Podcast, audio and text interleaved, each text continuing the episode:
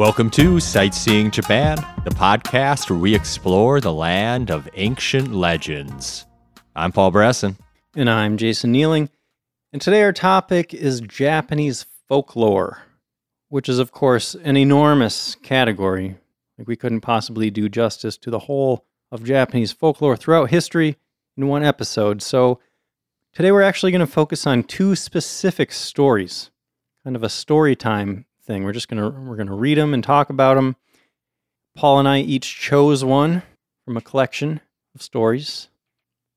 So there are many different variations of these folk tales, of course. But the versions we're reading today were published in 1908 by a woman named Yae Theodora Ozaki. She translated a lot of Japanese fairy tales and short stories around that time. And she also had a pretty interesting life, if you want to hear a little bit about that. Yeah, I do. Okay, then. She was born in 1871, the daughter of Baron Saburo Ozaki. He was one of the first Japanese men to study in the West. And Yae's mother was Bathia Catherine Morrison, Bathia. I've never heard that name before. Pretty old fashioned sounding, but I kind of like it. Sounds like an 1800s name. Yeah. And she was the daughter of one of her and her husband's teachers, if that makes sense. So they studied together. You know, the, the Japanese guy and, and this woman. Mhm. And the woman was the daughter of one of the teachers. Yeah. Okay. So after being married for five years, Yae's parents separated and her mom had custody of her until she was a teenager when she was sent to live with her father in Japan. And apparently she liked it a lot there. But when her father arranged a marriage for her, she refused, left, and became a teacher slash secretary. And over the years, she traveled back and forth between Japan and Europe, lived in a lot of different places, and started translating these stories. And here's the craziest fact this is so cool her letters, like letters to her, were often misdelivered to an unrelated Japanese politician, Yukio Ozaki. She was Yae Ozaki. The letters got delivered to Yukio Ozaki, and vice versa. She would receive his letters sometimes. And eventually, the two of them actually met in person, ended up getting married. Oh, I knew you were going to say that, but I was like, come on, really? Isn't that crazy? Well, it's a very practical solution. Let's just live together and then we'll all get the mail we need. Yeah, that's a good point. So pretty pretty interesting life. Pretty exciting, sounds like. yeah, that is interesting. Uh, so these stories that she translated were published, like I said, 1908. They are firmly in the public domain because they're so old. So we don't have to worry about copyright stuff. So we can read them word for word. Good, because I've been threatened with lawsuits so many times in the last month. I know what what's up with that, Paul. What you been up to? I've been telling people to put a mask on. They don't like that. Oh man, let's not even get started. That's such a depressing topic. Oh my gosh. yeah. Let's wait 10 years and then reminisce about it when we can laugh. Yeah. Hopefully, in ten years, we'll be able to look back on it Yeah. Jeez. anyway, uh, yeah, so I wanted to give credit where credit is due to Yae Ozaki for translating these wonderful stories for us. And to give a little more background about these stories that we're going to be reading, these are from a collection called Japanese Fairy Tales. Pretty basic title. But the translations are based on a Japanese version of the story It was written down by Sadanami Sanjin. Um, another note about these Ozaki herself said that, quote, these stories are not literal translations, and though the Japanese story and all quaint Japanese expressions have been faithfully preserved, they have been told more with the view to interest young readers of the West than the technical student of folklore. Good. Yeah. That's us, right? We're we're young, interested readers.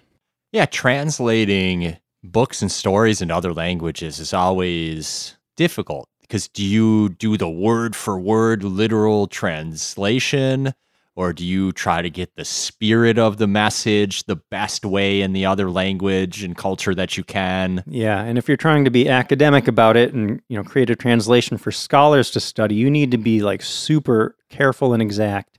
But it sounds like these stories are more just to get the idea across of the story and, you know, translate them in a way that they're easy to read and understand and just kind of get the main points across. Yeah, which is perfect for us. Yep. All right. So that's my intro to these stories. Ready to get started, Paul? I am. All right. Well, why don't you start with your story so I can recover my voice a little bit? Get a little hoarse, I think. I've got a nice story. Fun little story. The Jellyfish and the Monkey by Yae Theodora Ozaki. I can't imagine why those two animals would ever meet, but You're about to find out. I'm it's quite the story. yeah, let's hear it. Long, long ago, in old Japan, the kingdom of the sea was governed by a wonderful king. He was called Rian Jin, or the Dragon King of the Sea. His power was immense, for he was the ruler of all sea creatures, both great and small. And in his keeping were the jewels of the ebb and flow of the tide. The jewel of the ebbing tide, when thrown into the ocean, caused the sea to recede from the land, and the jewel of the flowing tide made the waves to rise mountains high and flow in upon the shores like a tidal wave. The palace of Rian Jin was at the bottom of the sea and was so beautiful that no one had ever seen anything like it, even in dreams. The walls were of coral, the roof of jade stone, and chrysoprase. What is chrysoprase? I've never heard that word in my life. I never have either. I'm not even sure I'm saying that word right. Maybe it's a word from the beginning of the 1900s that we don't use anymore. How do you spell it? C H R Y S O P R A S E. Chryso. Okay. I don't know. We'll have to look it It's up. a weird one. Okay, so let's just recap where we are so far. We're talking about this king under the sea. Does he have these magical jewels that control the tide? Is that what they're saying? Yeah, the ebb and flow of the tide. Okay, He, cool. he runs that show. nice. Yeah, he's got this beautiful palace. Uh, and the floors were of the finest mother of pearl. I Hmm. know what pearl is. Yeah. But the Dragon King, in spite of his wide spreading kingdom, his beautiful palace and all its wonders, and his powers, which none disputed throughout the whole sea, was not at all happy, for he reigned alone. Poor guy. Yeah, he's just a lonely king. Hmm. Everyone thought he had it all, but he didn't. I feel like that's uh, not uncommon for people with a lot of power. Yeah. So at last he thought that if he married, he would not only be happier, but also more powerful. So he decided to take a wife. Calling all his fish retainers together, he chose several of them as ambassadors to go through the sea and seek for a young dragon princess who would be his bride. Okay, so he has fish retainers. Did you say what he is? He's a dragon. Okay, okay. He's looking for a dragon bride. Yep. That makes sense. He's a water dragon. Yeah, sea dragon, water dragon, something Okay. like that. Got it. At last they returned to the palace, bringing with them a lovely young dragon. Her scales were of glittering green like the wings of summer beetles. Her eyes threw out glances of fire, and she was dressed in gorgeous robes. All the jewels of the sea worked in with embroidery adorned them. So I guess her dress was quite fabulous there. Sounds like it. And it worked. The king fell in love with her at once, and the wedding ceremony was celebrated with great splendor. Every living thing in the sea, from great whales down to the little shrimps, came in shoals to offer their congratulations to the bride and bridegroom. You know, to be honest, I can't help but imagine like a scene from The Little Mermaid, like the Disney movie, you know, all these sea creatures dancing around and partying. I imagined was a little bit darker. They mentioned whales and shrimps, and I was like imagining a big school of shrimp coming in and a whale just swooping by and eating half of them on the way. Jeez, Paul. Okay. It's a fish eat fish world out there, Jason. guess. Uh, so they all came there to wish uh, long and prosperous life to the new couple. Never had there been such an assemblage or such gay festivities in the fish world before. The train of bearers who carried the bride's possessions to her new home seemed to reach across the waves from one end of the sea to the other.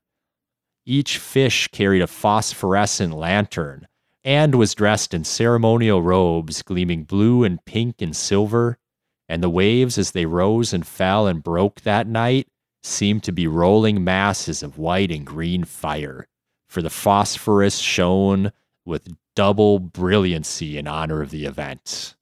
All right. Even the lights were extra special. Yeah. I can't help but notice that we haven't heard anything about a monkey or a jellyfish yet. No, they're really just building up the, the king here. Yeah. Now, for a time, the Dragon King and his bride lived very happily. They loved each other dearly, and the bridegroom, day after day, took delight in showing his bride all the wonders and treasures of his coral palace. And she was never tired of wandering with him through its vast halls and garden. Life seemed to them both like a long summer's day. Two months passed in this happy way, and then the Dragon Queen fell ill and was obliged to stay in bed. Oh no. Here's where the story starts getting interesting. Okay. The king was sorely troubled, and when he saw his precious bride so ill, and at once sent for his fish doctor to come and give her some medicine. He gave special orders to the servants to nurse her carefully and wait upon her with diligence. But in spite of all the nurses' assiduous care and the medicine that the doctor prescribed, the young queen showed no signs of recovery, but grew daily worse. When the Dragon King interviewed the doctor and blamed him for not curing the queen, the doctor was alarmed at Rin Jin's evident displeasure and excused his want of skill by saying that although he knew the right kind of medicine to give the invalid, it was impossible to find in the sea. Hmm. So the doctor's like, Whoa, whoa, whoa, not my fault. Don't kill me here. Yeah. Got to find somebody to go get this special medicine, it sounds like. Do you mean to tell me that you can't get the medicine here? asked the Dragon King. It's just as you say, said the doctor. Tell me what it is you want for the queen, demanded Rin Jin. I want the liver of a live monkey, answered the doctor. Oh no, that's where the monkey comes in? Yep. I didn't know we were doing voices for this, by the way. I, I haven't prepared voices for my story. I hope that's not a requirement. I didn't either, but ad lib, you know. Okay. The liver of a live monkey? Of course, that will be most difficult to get, said the king. If only we could get that for the queen, her majesty would soon recover, said the doctor. Very well, that decides it. We must get it somehow or other. But where are we most likely to find a monkey? asked the king. Then the doctor told the Dragon King that some distance to the south there was a monkey island where a great many monkeys lived. If only you could capture one of these monkeys, said the doctor. How can any of my people capture a monkey? said the Dragon King, greatly puzzled. The monkeys live on dry land, while we live in the water, and out of our element we are quite powerless. I don't see what we can do. That has been my difficulty too, said the doctor. But amongst your innumerable servants, you surely can find one that can go on shore for that express purpose. Something must be done, said the king, and calling his chief steward, he consulted him on the matter. The chief steward thought for some time, and then, as if struck by a sudden thought, said joyfully, I know what we must do. There is a kurage jellyfish. Hmm. He is certainly ugly to look at. Whoa. Throwing shade at the jellyfish already. I think jellyfish are really pretty animals. They are. But they were different back then. What? We'll get into it. Okay. But as he is proud of being able to walk on land with his four legs like a tortoise, What? yeah, this these were different jellyfish. I guess so. Let us send him to the island of monkeys to catch one. The jellyfish was then summoned to the king's presence and was told by his majesty what was required of him. The jellyfish, on being told the unexpected mission which was to be entrusted to him, looked very troubled, and said that he had never been on the island in question and he has never had any experience in catching monkeys. He was afraid that he would not be able to get one. Well, said the chief steward, if you depend on your strength or dexterity, you will never catch a monkey. The only way is to play a trick on one.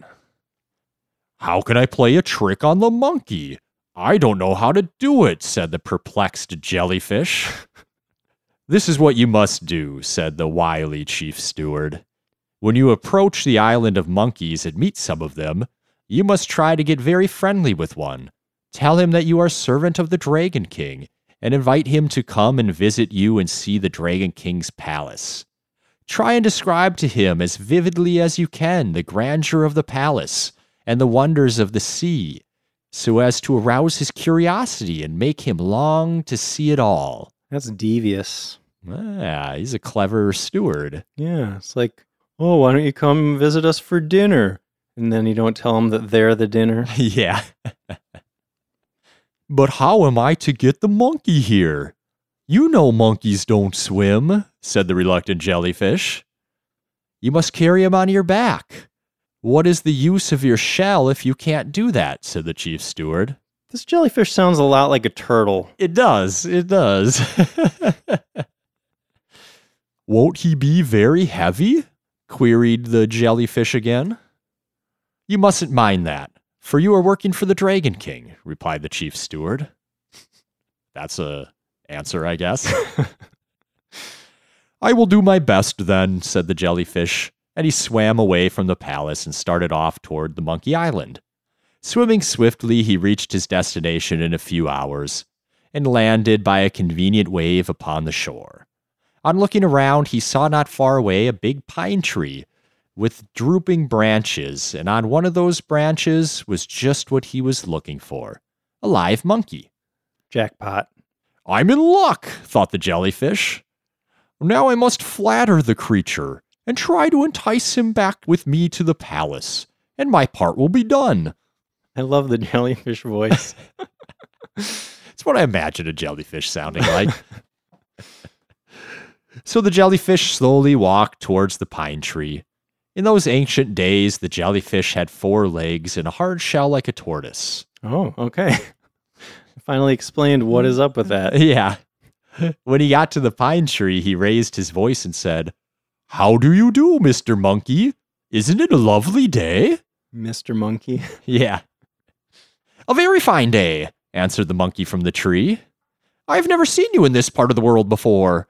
Where have you come from and what is your name? My name is Kurage, or Jellyfish, and I am one of the servants of the Dragon King. I have heard so much of your beautiful island that I have come on purpose to see it, answered the jellyfish. I'm very glad to see you, said the monkey. By the by, said the jellyfish. Didn't know that was a that was a thing. That's that's totally a 1908 expression. By the by. Have you ever seen the palace of the Dragon King of the Sea where I live? I have often heard of it, but I have never seen it, answered the monkey. Then you ought most surely to come. It is a great pity that you go through life without seeing it. The beauty of the palace is beyond all description. It is certainly, to my mind, the most lovely place in the world, said the jellyfish. Is it so beautiful as all that? asked the monkey in astonishment. Then the jellyfish saw his chance and went on describing to the best of his ability the beauty and grandeur of the Sea King's palace, and the wonders of the garden with its curious trees of white, pink, and red coral, and still more curious fruits like great jewels hanging on the branches. The monkey grew more and more interested, and as he listened, he came down the tree step by step so as not to lose a word of the wonderful story. I've got him at last, thought the jellyfish. but aloud he said, Mr. Monkey, I must go back. As you have never seen the palace of the Dragon King, won't you avail yourself of this splendid opportunity by coming with me? I shall then be able to act as your guide and show you all the sights of the sea, which will be even more wonderful to you a landlubber. Landlubber. Landlubber.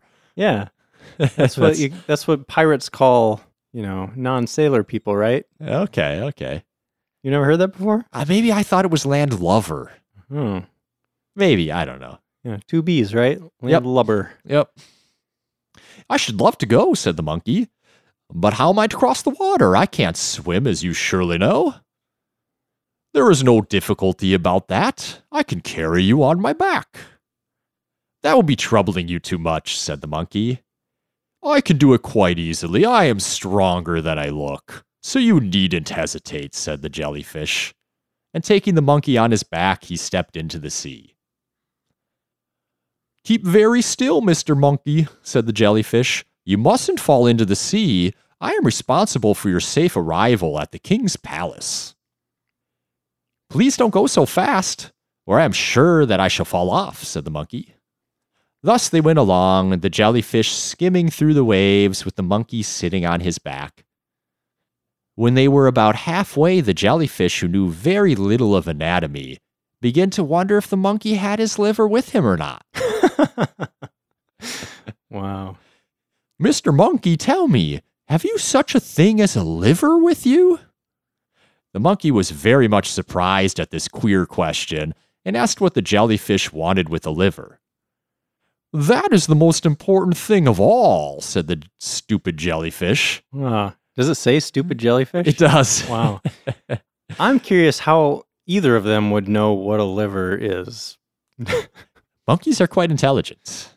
I don't think they have like It's a fairy tale. medicine. It's a fairy tale, Jace. okay. They're talking to each other. Yeah. But these sea creatures too, right? Are there any sea creatures besides sea mammals that even have livers? Do fish have livers? Probably. I don't know. I don't know. Never mind. I'm just I don't know what I'm saying. We're just stupid humans. We don't know. Yeah. So as soon as I recalled it, I asked you if you had yours with you. Why is my liver so important to you? asked the monkey. Oh, you will learn the reason later, said the jellyfish. What the Yeah, this is a stupid jellyfish. Yeah. But I guess at this point he can kind of just kill the monkey whenever. The monkey's kind of done for already, right? We'll find out, won't we? I guess we will. We're getting to the climax here. Ooh. The monkey grew more and more curious and suspicious, and urged the jellyfish to tell him what his liver was wanted for, and ended up by appealing to his hearer's feelings by saying that he was very troubled at what he had been told. What? Sorry, I missed that. Hears feelings? What? Hearers, hearers, his hearer's feelings. That must be like an old timey thing. Can you read that sentence again? Sorry. Uh, sure. The monkey grew more and more curious and suspicious and urged the jellyfish to tell him for what his liver was wanted, and ended up by appealing to his hearer's feelings by saying that he was very troubled at what he had been told. Okay, got it. So, him as the listener or whatever, I guess. Yeah, yeah. The hearer is the person he's talking to. Yeah, must be a way of talking we don't really use anymore. Yeah. Then the jellyfish, seeing how anxious the monkey looked, was sorry for him and told him everything. How the dragon queen had fallen ill, and how the doctor had said that only the liver of a live monkey could cure her, and how the dragon king had sent him to find one. Now I have done all that I was told, and as soon as we arrive at the palace, the doctor will want your liver. So I feel sorry for you, said the silly jellyfish. The poor monkey was horrified when he learned all this, and very angry at the trick played upon him. He trembled with fear at the thought of what was in store for him. But the monkey was a clever animal, and he thought it the wisest plan not to show any sign of the fear he felt. So he tried to calm himself and think of some way in which he might escape. The doctor means to cut me open and then take my liver out? Why, I shall die, thought the monkey. At last, a bright thought struck him, and he said quite cheerfully to the jellyfish, What a pity it was, Mr. Jellyfish, that you did not speak of this before we have left the island. If I had told why I wanted you to accompany me, you would certainly have refused to come, answered the jellyfish. You are quite mistaken, said the monkey. Monkeys can very well spare a liver or two, especially when it is wanted for the Dragon Queen of the Sea. If I had only guessed what you were in need of, I should have presented you with one without waiting to be asked. I have several livers, but the greatest pity is that, as you did not speak it at the time, I have left all my livers hanging on the pine tree. Have you left all your livers behind you? asked the jellyfish. Yes, said the cunning monkey. During the daytime, I usually leave my livers hanging up on the branch of a tree, as it is very much in the way when I am climbing about from tree to tree. Today, listening to your interesting conversation, I quite forgot it and left it behind when I came off with you. If only you had spoken in time, I should have remembered it and should have brought it along with me. The jellyfish was very disappointed when he heard this, for he believed every word the monkey said. The monkey was no good without a liver. Finally, the jellyfish stopped and told the monkey so. Well, said the monkey, that is soon remedied. I am very sorry to think of all your trouble, but if you will only take me back to that place where you found me, I shall be able to get my liver. The jellyfish did not like the idea of going all the way back to the island again. But the monkey assured him that if he would be so kind as to take him back, he would get his best liver and bring it with him next time. Thus persuaded, the jellyfish turned his course towards the monkey island once more. No sooner had the jellyfish reached the shore than the sly monkey landed, and getting up into the pine tree where the jellyfish had first seen him, he cut several capers amongst the branches with joy, at being safe home again, and then looking down at the jellyfish, said, So many thanks for all the trouble you have taken. Please present my compliments to the Dragon King on your return. The jellyfish wondered at this speech and the mocking tone at which it was uttered. Then he asked the monkey if it wasn't his intention to come with him at once getting his liver. The monkey replied laughingly that he couldn't afford to lose his liver, it was too precious. But remember your promise, pleaded the jellyfish, now very discouraged. That promise was false, and anyhow it is now broken, answered the monkey. Then he began to jeer at the jellyfish and told him that he had been deceiving him the whole time, and that he had no wish to lose his life, which he certainly would have done had he gone to the Sea King's palace, to the old doctor waiting for him, instead of persuading the jellyfish to return him under false pretenses. Of course, I won't give you my liver. But come and get it if you can, added the monkey mockingly from the tree. There was nothing for the jellyfish to do now but to repent of his stupidity and to return to the Dragon King of the Sea and confess his failure. So he started sl- sadly and slowly to swim back. The last thing he heard as he glided away, leaving the island behind him, was the monkey laughing at him. Oh. Meanwhile, the Dragon King, the doctor, the chief steward, and all the servants were waiting impatiently for the return of the jellyfish. When they caught sight of him approaching the palace, they hailed him with delight. They began to thank him profusely for all the trouble he had taken in going to Monkey Island. And then they asked him where the monkey was. Oh no. Now the day of reckoning had come for the jellyfish. He quaked all over as he told his story how he had brought the monkey halfway over the sea and then had stupidly let out the secret of his commission. How the monkey had deceived him by making him believe that he had left his liver behind him. The Dragon King's wrath was great, and he at once gave orders that the jellyfish was to be severely punished. The punishment was a horrible one. All the bones were to be drawn out of his living body, and he was to be beaten with sticks. It finally makes sense. How the jellyfish became the jellyfish. yeah. The poor jellyfish, humiliated and horrified beyond all words, cried out for pardon. But the dragon's king order had to be obeyed. The servants of the palace forthwith each brought out a stick and surrounded the jellyfish. And after pulling out his bones, they beat him to a flat pulp and then took him out beyond the palace gates and threw him into the water, where he was left to suffer and repent his foolish chattering and to grow accustomed to his new state of bonelessness. From this story, it is evident that in former times the jellyfish once had a shell and bones something like a tortoise. But ever since the Dragon King's sentence was carried out on the ancestor of the jellyfishes, his descendants have all been soft and boneless, just as you see them today, thrown up by the waves high upon the shores of Japan. And that's how the jellyfish became the jellyfish. Wow. That's a cool story. That was fun. Yeah, I uh, quite like that one. Yeah, It's a little violent at the end, but uh, a little bit. Ripping bones out. doesn't tell you whatever happened to the Dragon Queen. Yeah. Did she die? Did she live? Who knows? The story wasn't really about her. That she was just set up. Yeah. Interesting. Good story, Paul. Good choice. Thank you, thank you.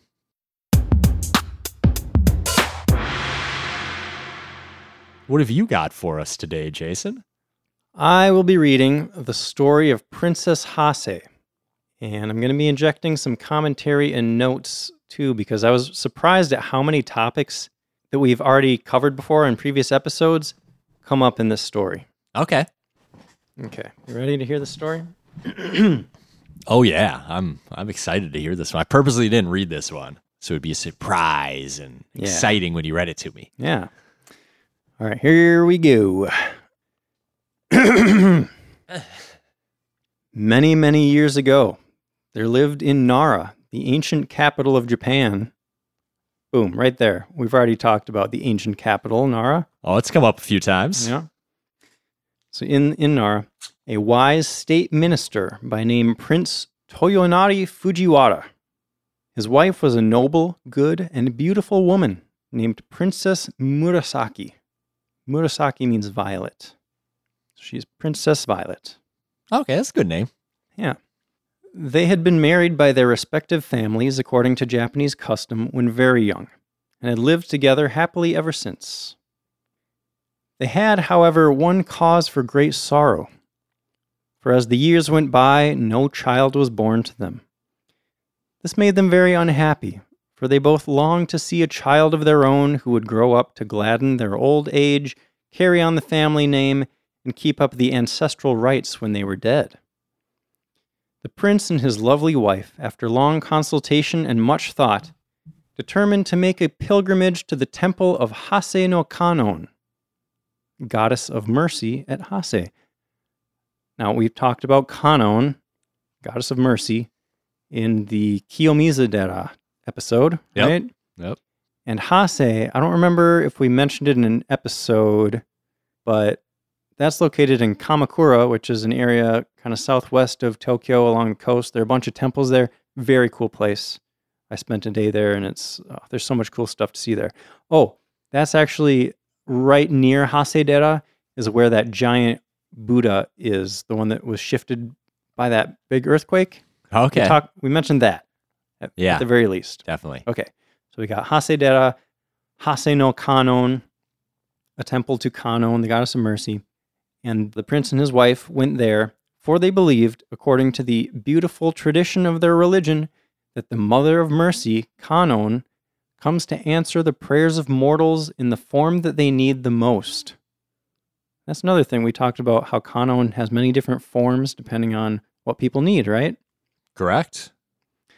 Surely, after all these years of prayer, she would come to them in the form of a beloved child in answer to their special pilgrimage, for that was the greatest need of their two lives.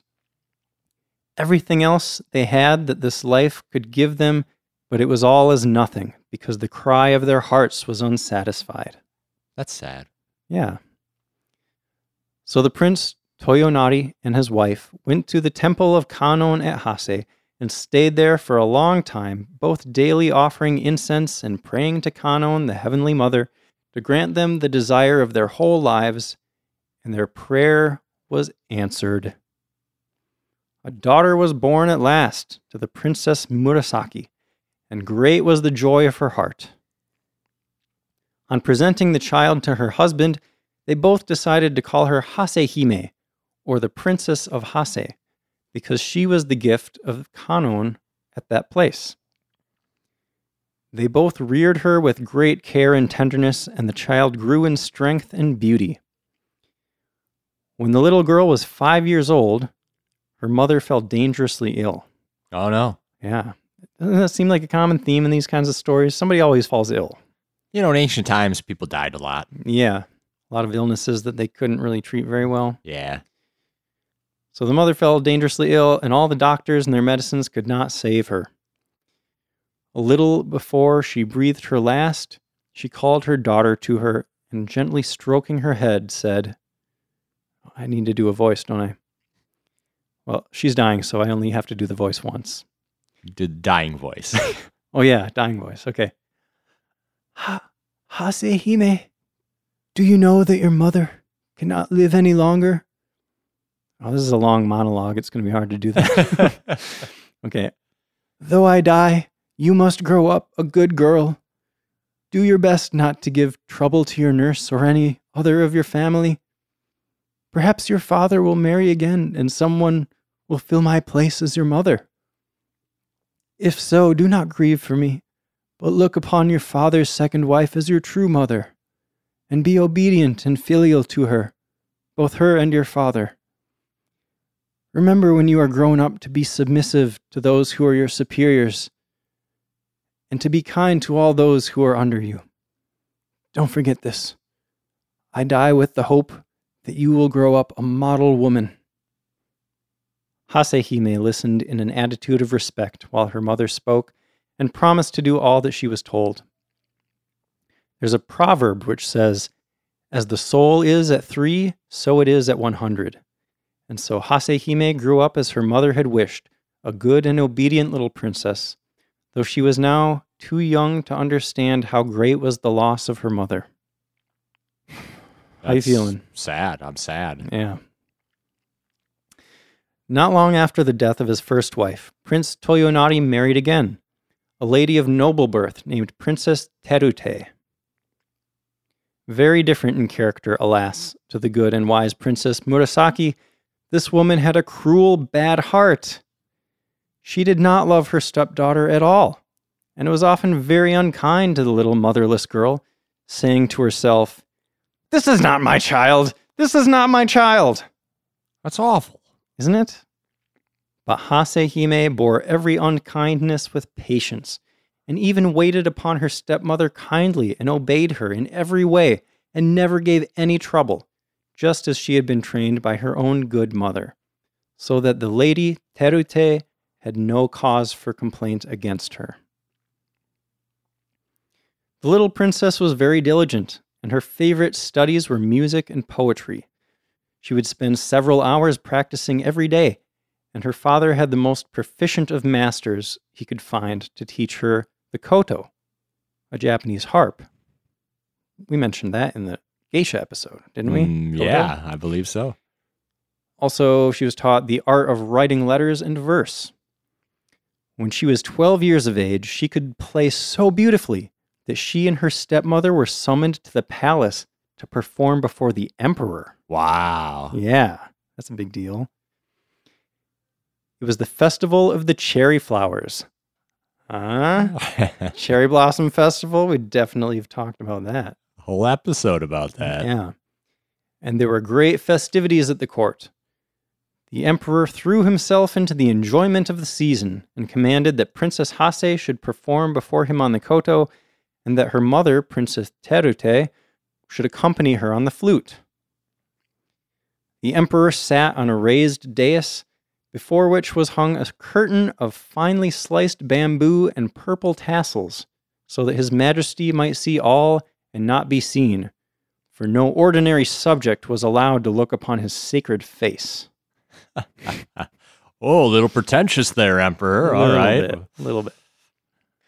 Hasehime was a skilled musician, though so young, and often astonished her masters by her wonderful memory and talent. On this momentous occasion, she played well. But Princess Terute, her stepmother, who was a lazy woman and never took the trouble to practice daily, broke down in her accompaniment and had to request one of the court ladies to take her place. Ooh, embarrassing. For real. This was a great disgrace, and she was furiously jealous to think that she had failed where her stepdaughter succeeded. And to make matters worse, the emperor sent many beautiful gifts to the little princess to reward her for playing so well at the palace. Mega burn to uh, Princess, what's her name? Terute. Yeah. Yeah. It's gotta hurt. Well, she should practice more. Yep, she brought it on herself. She did. She's lazy.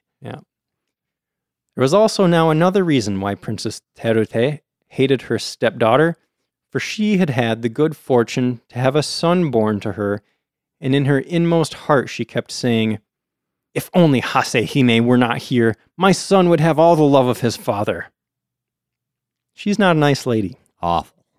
Like you can't love more than one child at a time. Yeah. And never having learned to control herself, she allowed this wicked thought to grow into the awful desire of taking her stepdaughter's life. Oh no. Yeah. So one day, she secretly ordered some poison and poisoned some sweet wine. This poisoned wine she put into a bottle. Into another similar bottle, she poured some good wine. It was the occasion of the Boys' Festival on the 5th of May. Huh? Boys' Festival, 5th of May, also known as Children's Day, I think. Mm-hmm. Talked about that in the koi episode. Remember they would hang those koi banners to wish that the the boys would grow up all strong like koi. I thought that was crazy that I came across that in this. We just talked about that not too long ago. anyway, it was that day, and Hasehime was playing with her little brother. All his toys of warriors and heroes were spread out, and she was telling him wonderful stories about each of them.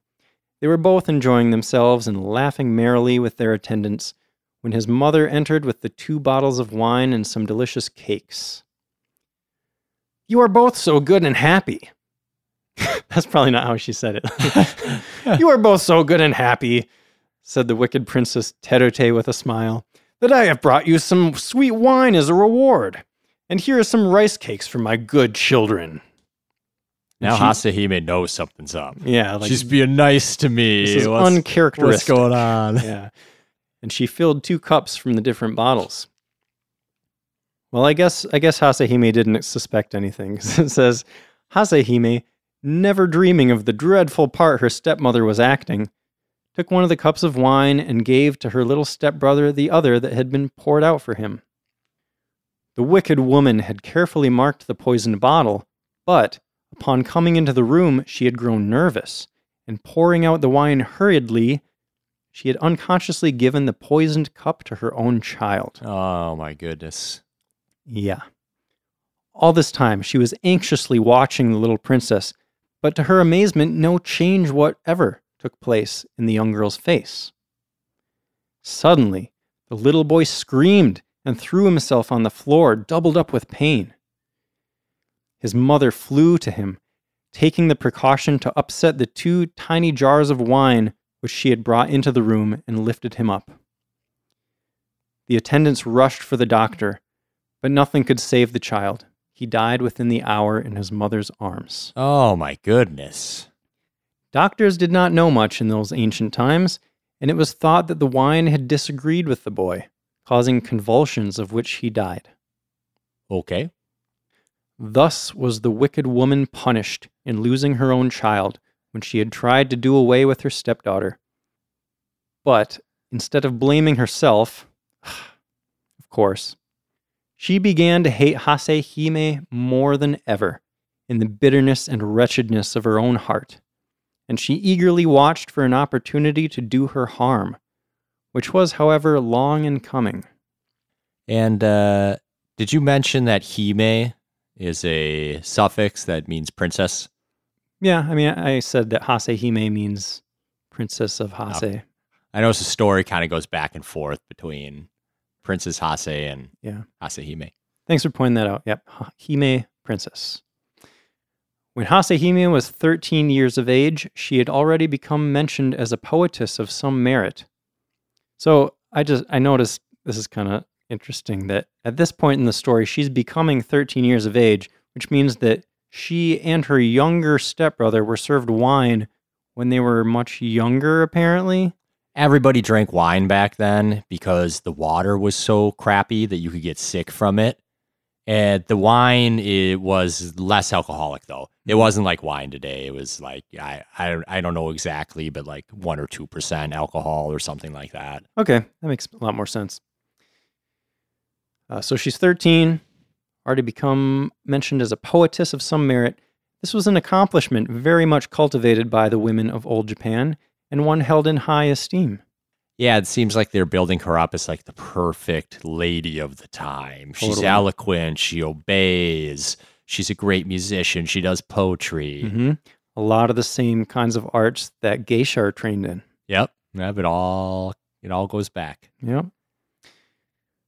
It was the rainy season at Nara, and floods were reported every day as doing damage in the neighborhood. The river Tatsuta, which flowed through the imperial palace grounds, was swollen to the top of its banks, and the roaring of the torrents of water rushing along a narrow bed so disturbed the emperor's rest day and night that a serious nervous disorder was the result. Oh wow. That sounds like a pretty, what's the word? Delicate. He was too pampered. Yeah, to develop a nervous disorder because of water, like the sound of water outside. Come on, I guess nervous disorders go all the way back too. I guess. So, an imperial edict was sent forth to all the Buddhist temples, commanding the priests to offer up continuous prayers to heaven to stop the noise of the flood.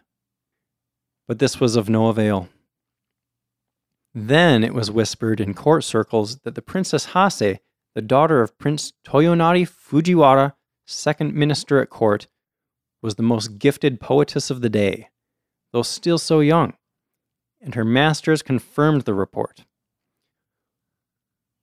Long ago, a beautiful and gifted maiden poetess had moved heaven by praying in verse, had brought down rain upon a land famished with drought. So said the ancient biographers of the poetess Ono no Komachi. If the Princess Hase were to write a poem and offer it in prayer, might it not stop the noise of the rushing river and remove the cause of the imperial illness? What the court said at last reached the ears of the emperor himself, and he sent an order to the minister Prince Toyonari to this effect. Great indeed was Hasehime's fear and astonishment when her father sent for her and told her what was required of her. Heavy indeed was the duty that was laid on her young shoulders, that of saving the emperor's life by the merit of her verse. Yeah, that's a little bit of pressure. Yeah, a little bit. At last the day came and her poem was finished. It was written on a leaflet of paper heavily flecked with gold dust. With her father and attendants and some of the court officials, she proceeded to the bank of the roaring torrent, and raising up her heart to heaven, she read the poem she had composed, aloud, lifting it heavenwards in her two hands. Strange indeed it seemed to all those standing around. The waters ceased their roaring, and the river was quiet in direct answer to her prayer. After this, the emperor soon recovered his health.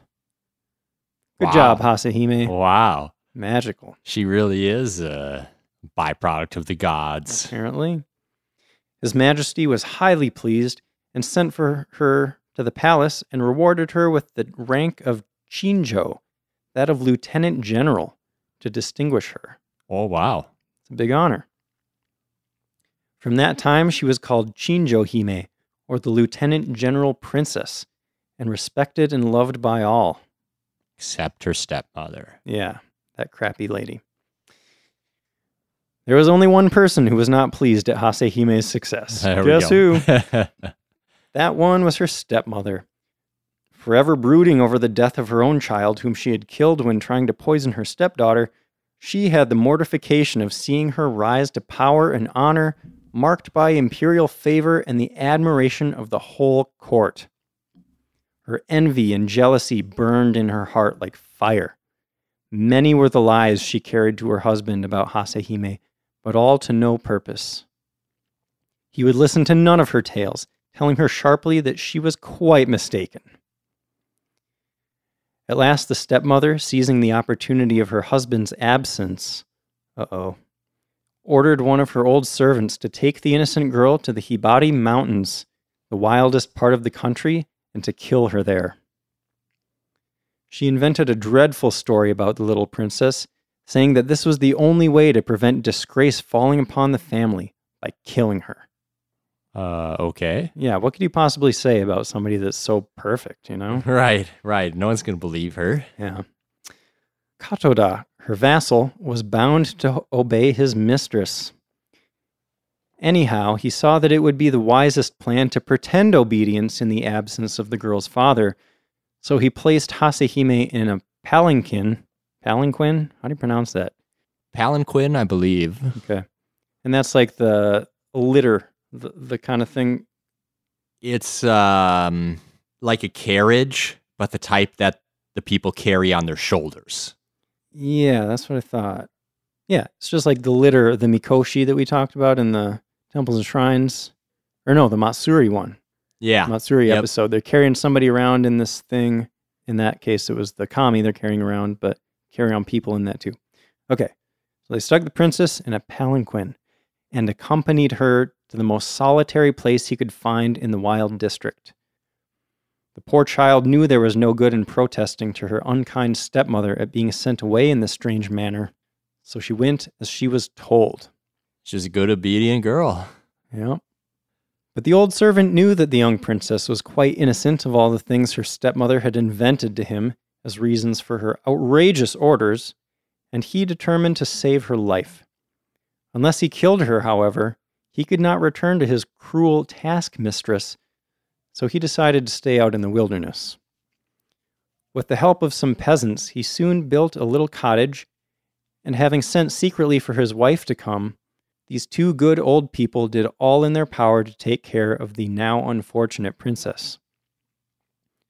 She all the time trusted in her father, knowing that as soon as he returned home and found her absent, he would search for her. Prince Toyonari, after some weeks, came home and was told by his wife that his daughter Hime had done something wrong and had run away for fear of being punished. That doesn't sound like her. Doesn't add up. He was nearly ill with anxiety. Everyone in the house told the same story that Hasehime had suddenly disappeared. None of them knew why or whither.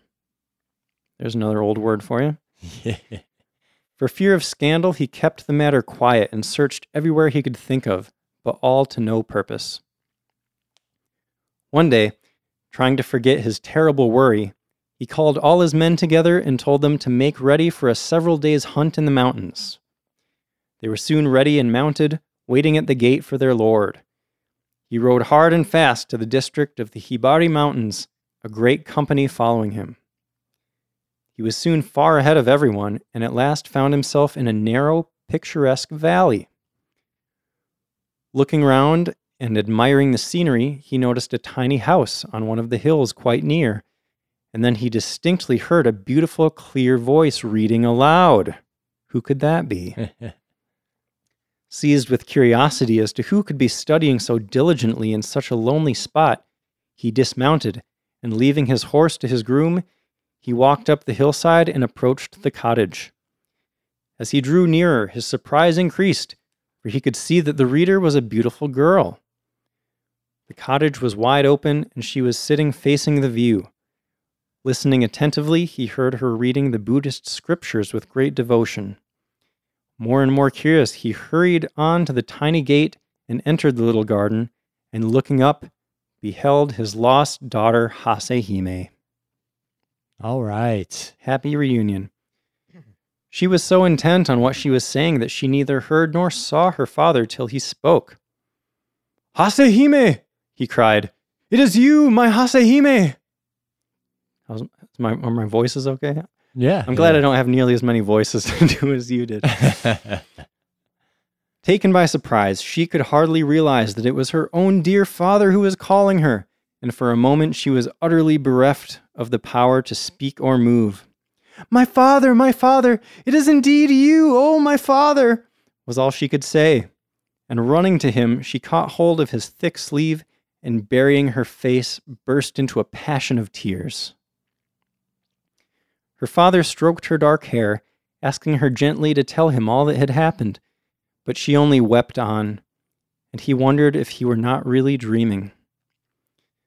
Then the faithful old servant, Katoda, came out, and bowing himself to the ground before his master, poured out the long tale of wrong, telling him all that had happened, and how it was that he found his daughter in such a wild and desolate spot, with only two old servants to take care of her.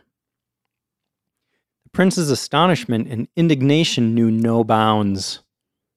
He's angry. So the prince seems like a decent guy, but like he's been married to this woman for like years now. Uh-huh. And she's just been awful the whole time. And now he's like, wait, she's awful? Like, how did you not? How are you so disconnected that you never knew how awful she was being to your daughter? Little bit of this is on him. Yeah, I don't know. I mean, I'm thinking princes and princesses, they have a lot of like royal duties to attend to, right? I can imagine like the princess was probably off being cared for by maids and whatever while the prince is doing his thing. Maybe he wasn't around as much as he, you know, should have been. Absent father. I don't know. They seem to love each other though. Yeah.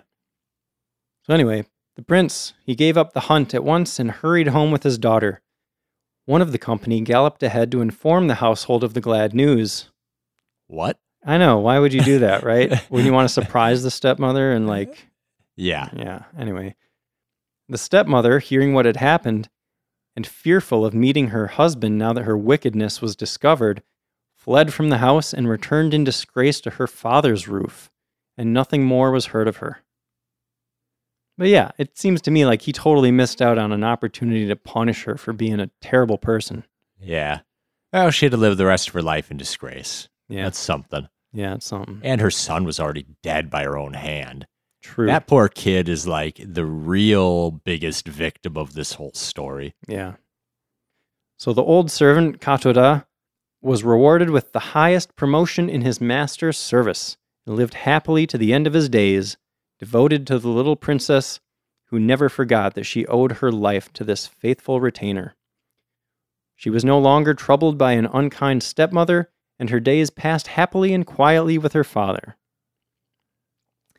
As Prince Toyonari had no son, he adopted a younger son of one of the court nobles to be his heir and to marry his daughter Hasehime.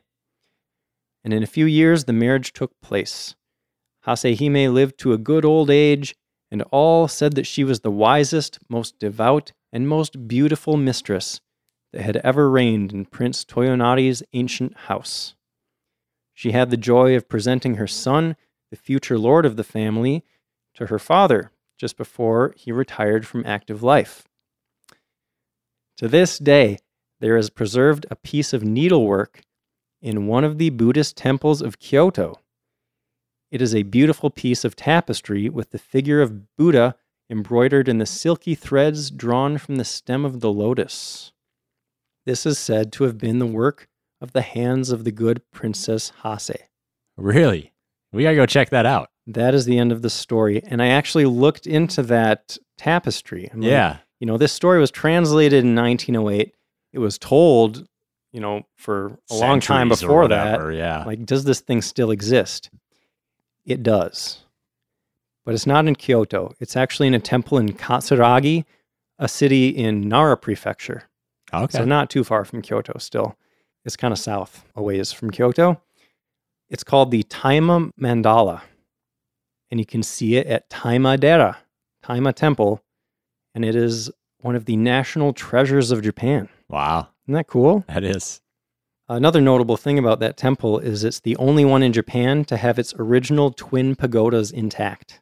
Okay.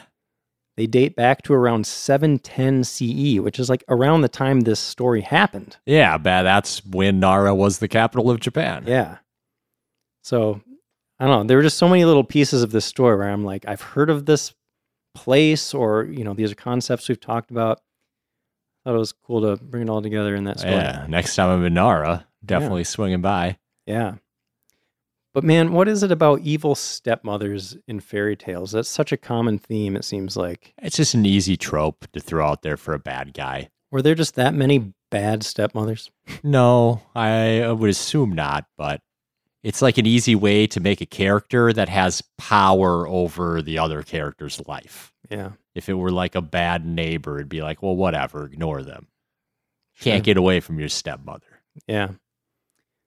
Did you notice any uh, similarities between this and Cinderella? I mean, Ah, the wicked stepmother. yeah, maybe that's kind of the main thing, I guess. Yeah.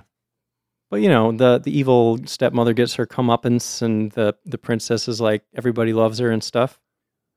I don't know. I saw that this story has been called the Japanese Cinderella. Yeah, I mean, I could see it. Yeah. Good Anyway. story. I like that. Thanks.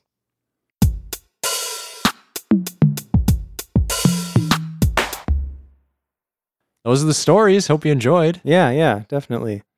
I'd actually, before we did this episode, I tested the waters a little bit on Instagram.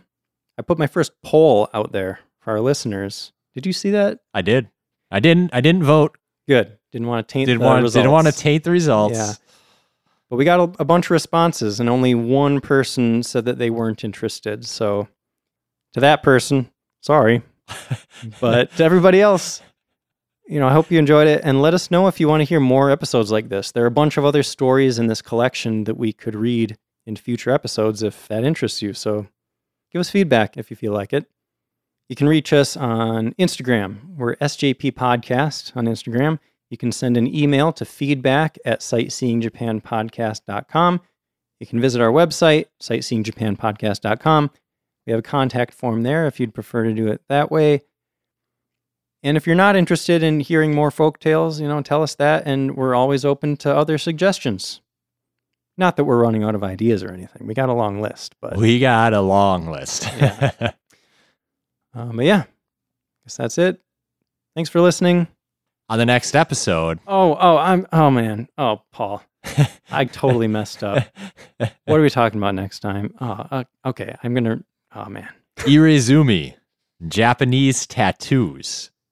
And speaking of listener request, this was a listener request, Yes, it was. but we're also into it too. So it's Yeah. going to be a great episode. Yes, absolutely. We're going to dive deep into the world of Japanese tattoos. Yep. Is that it this time? That's it. Oh, okay. Okay. well, again, thanks for listening. See you next time.